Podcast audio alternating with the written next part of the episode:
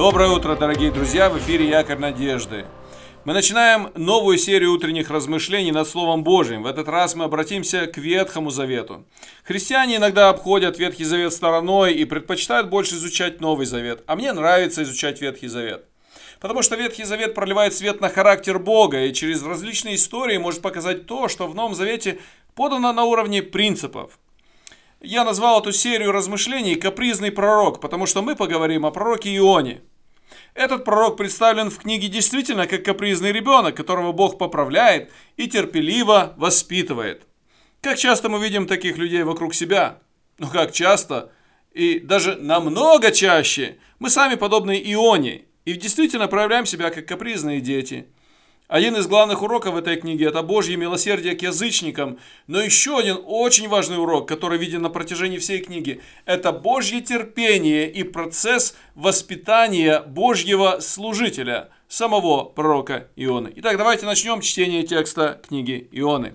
Первая глава, первый и второй стихи. «И было слово Господа к Ионе, сыну Амафии, «Встань, иди в Ниневию, город великий, и проповедуй в нем, ибо злодеяния его дошли до меня».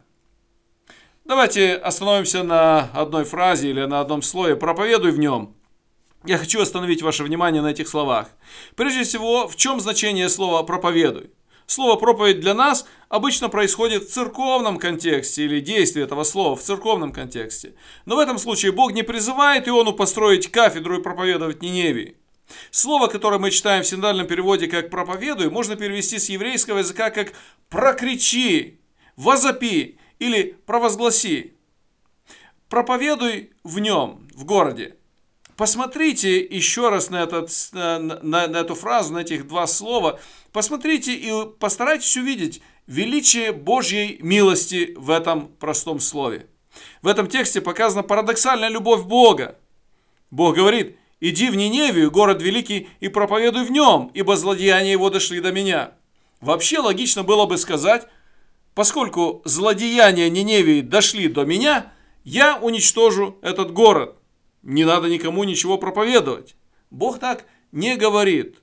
Он посылает Иону проповедовать. Зачем? Проповедь подразумевает провозглашение Божьей воли. Проповедь подразумевает проблемы человека или провозглашение проблемы человека и выход из этой проблемы.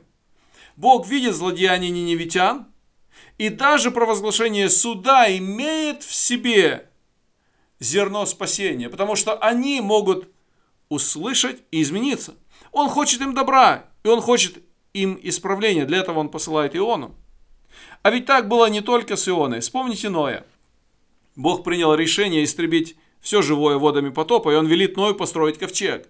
Ковчег строился очень долго, возможно, намеренно долго, чтобы за это время все успели услышать о Божьем решении и, возможно, как-то изменить свою жизнь. К сожалению, никто из современников Ноя не обратил на это внимания. Обратите внимание на глубину и величие Божьей милости, ведь и сегодня мы часто готовы вынести Божий суд на различных наших современников, которые попирают грязными ногами все святое, которые хулят грязными устами все достойное хвалы. А что, если Бог скажет тебе и мне проповедовать? А что, если Бог уже сказал тебе и мне проповедовать? Ведь Христос поручил своей церкви говорить о нем. Без Бога люди идут погибель. Давай станем Божьими сотрудниками в провозглашении благой вести о Божьей любви. Благословение тебе! в сегодняшнем дне.